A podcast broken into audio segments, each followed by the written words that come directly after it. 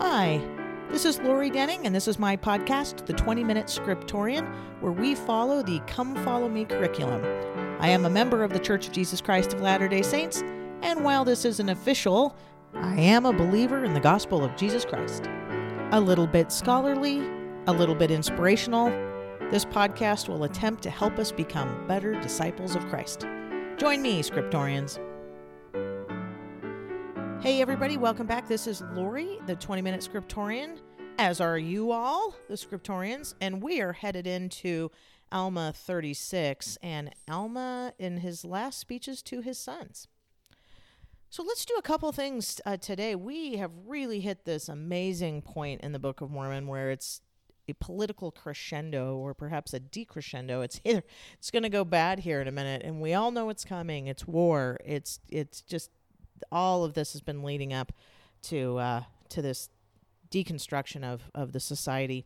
And so r- we hit this really interesting point right here in 36 37 of what alma the younger is going to do right before we get into the war chapters how we got there what it's about and some advice to his sons uh, and i think advice to us. So as we head into that let's do a couple things today First, let's go ahead and do context. You know, it's my favorite part.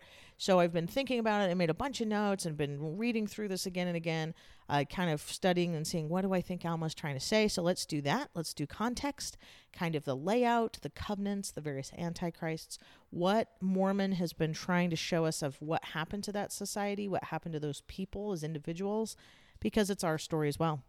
And then, then we'll jump in and see what are these Uh, pieces of advice. The advice. We'll do that next. What happens then with pieces of advice for the sons of Alma? All right. So let's do context. Ready? Whew, favorite part. Here it is. So if we think back to the whole flow of the Book of Mormon, and I know, I know, we know the story. We're like, Lori, we just read it. We've been doing it all year. We remember. Let's see if we can do the quick version. So it starts out with the story of a family and God's covenant, his faithfulness to deliver them. So that's the Lehites. Nephi, we meet Nephi. So we're in this small version of the story. So it's not big picture yet. It's small picture. It's a, it's a family. It's Nephi. It's Lehi. It's brothers and their arguments. They're fighting. Um, Nephi's great faith and understanding and wanting to understand the mysteries of God. Lehi's vision, the struggles that they go through, and how they really become the Nephites and the Lamanites that we know a little bit today. So when we meet this family, remember we took out our pencils at the beginning and we said they're kind of these three keys, these three key themes that keep going through. First, the covenant, the covenant of God's faithfulness to deliver his people and be their God and say, hey, here's how you can live a happy and good life, God's covenant. And then the second, that, he will keep a remnant. A remnant will remain, a group, a, a branch, a uh, family that will remain, some, some promise that a remnant will remain. And then most importantly, the story of the atoning Messiah. And that's what it's all about. This is how he's going to do it is through this atoning Messiah. So covenant, remnant, and the atoning Messiah. We talked about that every verse, every chapter nearly that just comes up over and over again. And we're going to see it again today. So kind of remember that's that story of that family. And then politically, you see that beginning of the Nephites and the Lamanites, right? There were, yes, Samites and Lemuelites and Ishmaelites and all the ites. But we learn that they were just going to be there, kind of turn into the us versus them, a belief. Which what do they believe? Uh, it's it's more than just political uh, parties. It's it's really us versus them. Uh, and if you are them, uh, you would be the Lamanites, and if you were us, you would be the Nephites. Uh, and obviously, it's complicated, and we've been reading about that. But that we we introduced that idea. How did we get to there? Because we literally meet Nephi and Laman, right? we meet the the families and the brothers and the sisters and how they all break up, and where that all begins, and that we lay down that so that not just the story of the covenants of God and his deliverance and the uh, promise of a Messiah, but also how did this happen between this, this political environment we find ourselves. And we get through that story, and then we get a lot of theology as well. We learn a lot about Christ and the atonement. And we also then jump back out to the history of the story of Mosiah, you know, Omni, the plates, and it becomes kind of just called all kinds of things happening there. But a couple of the highlights in Mosiah, we learned the establishment of the church. This is the first time we really see a church. Now, even within the Nephite organization, it's us versus them. It's believers and not believers. So we also see this subgroup breaking off in that of the antichrists. And the antichrists are those who deny the divinity of Jesus Christ um, or it, essential parts of his gospel, right? They're going to say this this doesn't exist. There's no sin or something like that. Um, and they are going to actively, actively oppose the followers of Christ and seek to destroy their faith. So we, we see this introduction of these characters. There are more than one, right? And so we're going to see that introduction. So really quickly, let's let's review a few of them that we've met because I think these are going to be the tools that Satan is using in their day and Alma has been fighting against uh, for his people, right? And then they send out the missionaries to, to kind of go and counter counterman this. But one of the first ones we see is introduced in Jacob. The last chapter of Jacob, we meet Sherem, remember? And his his thing was, you know, it was a little bit. Uh, it's not as harsh as what we just left with Korihor. It's it's like, oh, there's no Christ. I mean, because it's not. It's against the law of Moses. So he he's going to say there was no Christ because you know what is the purpose of law of Moses, and then no one can know things to come, and he's going to demand a sign, and he eventually admits that he was deceived by the devil. So we meet that. Now I'm not saying this isn't serious, like Korihor, very serious, but he he doesn't attack the church just hundred percent. He says, "Oh no, law Moses is okay, right?" But he starts to kind of get a toe in the door, Sherem. Then we meet another one, Nehor. And this is one that really starts to take off is the Church of Nehor. And this is where we see an interesting introduction of priests' crafts. And this is that idea that that uh, authority of God can be twisted so that churches can get rich and they have kind of worldly honors. So we see crafts introduced, as it's called later, but priest crafts are introduced. That churches get rich for worldly honor and they use that power. They also, uh, Nehor also has an interesting point. There's no need for a Christ, right? Everyone's going to be saved. God created everyone, everyone's going to be saved. And then he also, in this priestcraft theory, right, priests should get paid um, for their for their work. So uh, there's a church still, but it's uh, without Christ, and it's for power and glory. And then he eventually kills a defender of the gospel, Gideon, and then he uh, Nehor is executed for murder. But his church, his beliefs, they get their roots in. And we're going to see them even today in our stories today in the next few weeks. Then, just this last week or so, we studied Korihor. He's really the extremist, right? He's taken this to it just it just keeps building.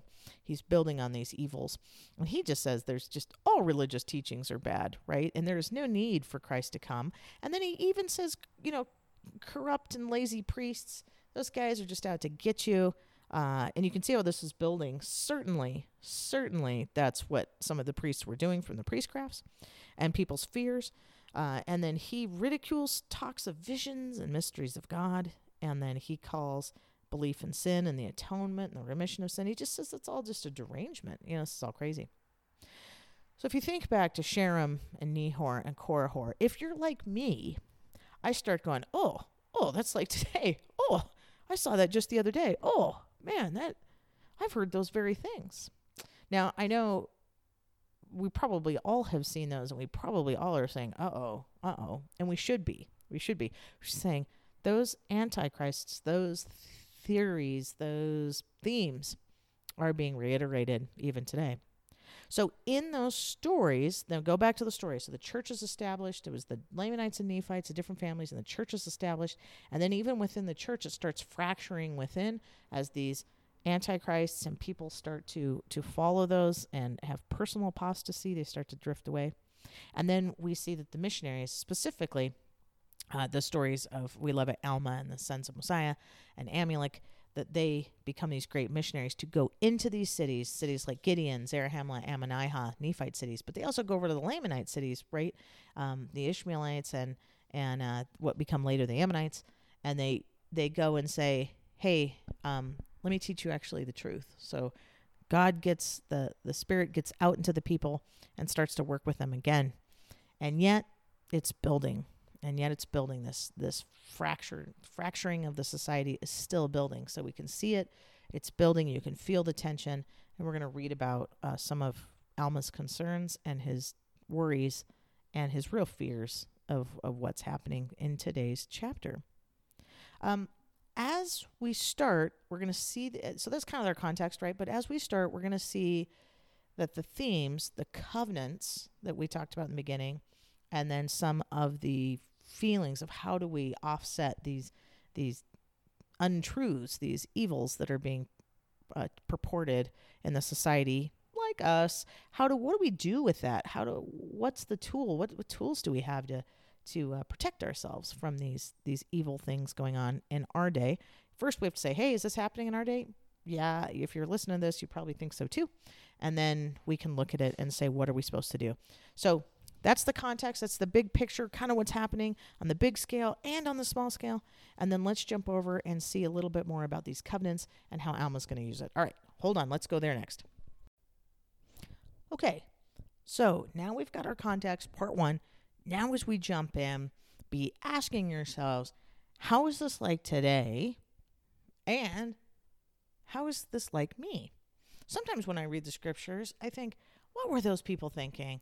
They're so and I'm kind of rude, but I'll be like, oh man, they were so dumb. Like, what were the, oh man, like the Israelites, they just keep failing. And now as I've kind of got a little older, I see so much more of myself in them. I'm like, oh man, how is that like me?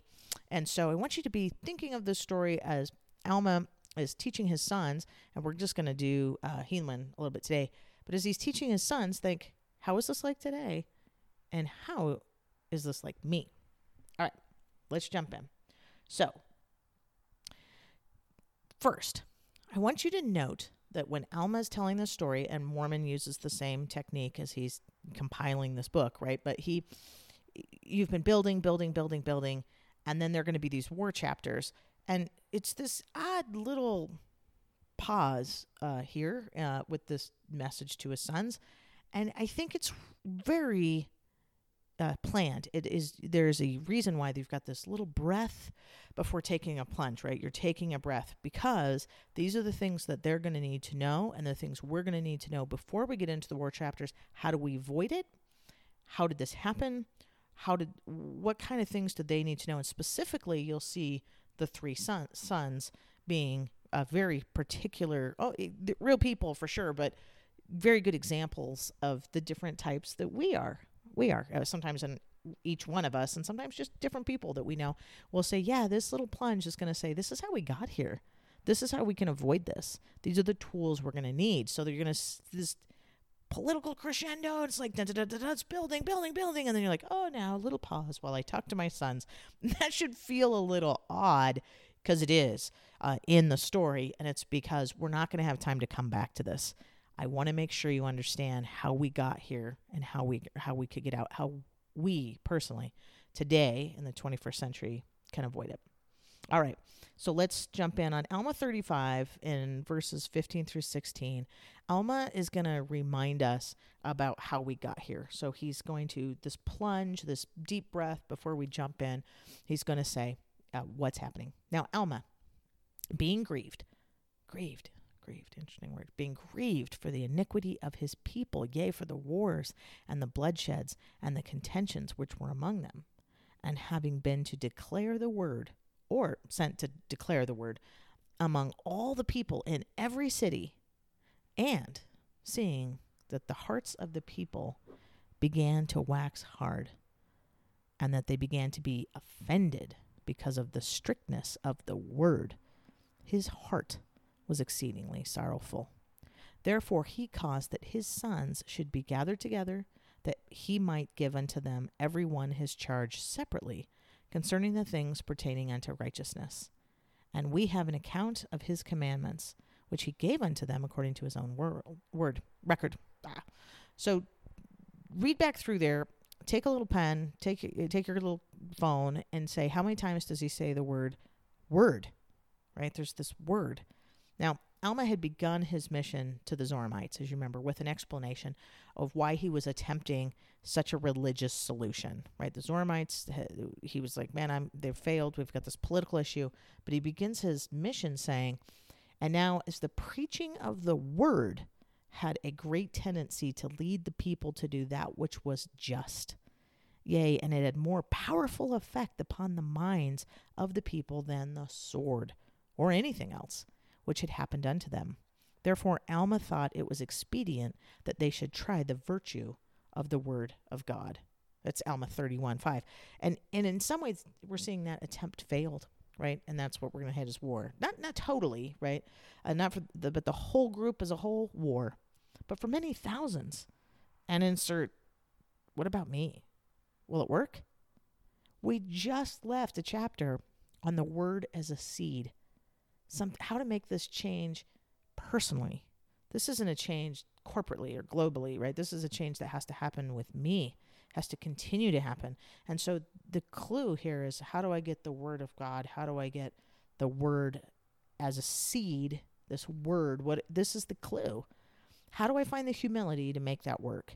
How can I be an Ammonite, right, and not an unbeliever? How can I be like Alma himself? How can I make that change in my heart? How can I understand the atonement of Christ? That's the change. Mormon describes, you know, Alma's, Alma's profound sadness at that failure, right? He says, um, having been to declare the word or sent to declare the word among all the people, and seeing that the hearts had begun to wax hard, and that they were offended because of the strictness of the word, his heart was exceedingly sorrowful. And that's just, man, it's powerful that he goes out to teach the word, but their their hearts, they it, it wasn't that they couldn't hear it, it's that they didn't want to understand it deep inside, right? My, it was hard. Oh, and the piece that really struck me this time, guess what word? Offended. I went, man, when I was younger, read that, I go, oh, yeah, they're offended, whatever. And now I'm like, wow, we probably say that every day, right? I, I'm offended.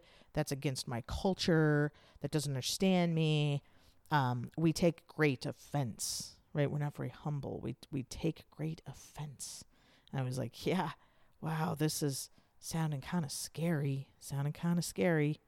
Um, that's that's and that jumped out at me. But this, the clue, did you underline? Word, the word, the word of God has the power to reach our hearts.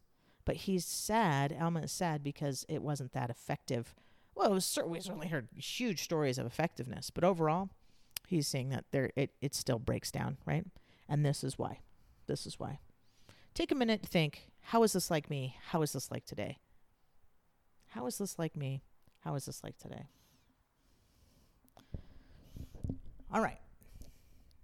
As we jump in here to this next section, uh, we see that Mormon has intentionally interrupted this, his, like we were just saying, this historical narrative to insert Alma's charge to his sons. And it explicitly says uh, in Alma 43 3, Now I return to an account of the wars in the 18th year of the reign of the judges.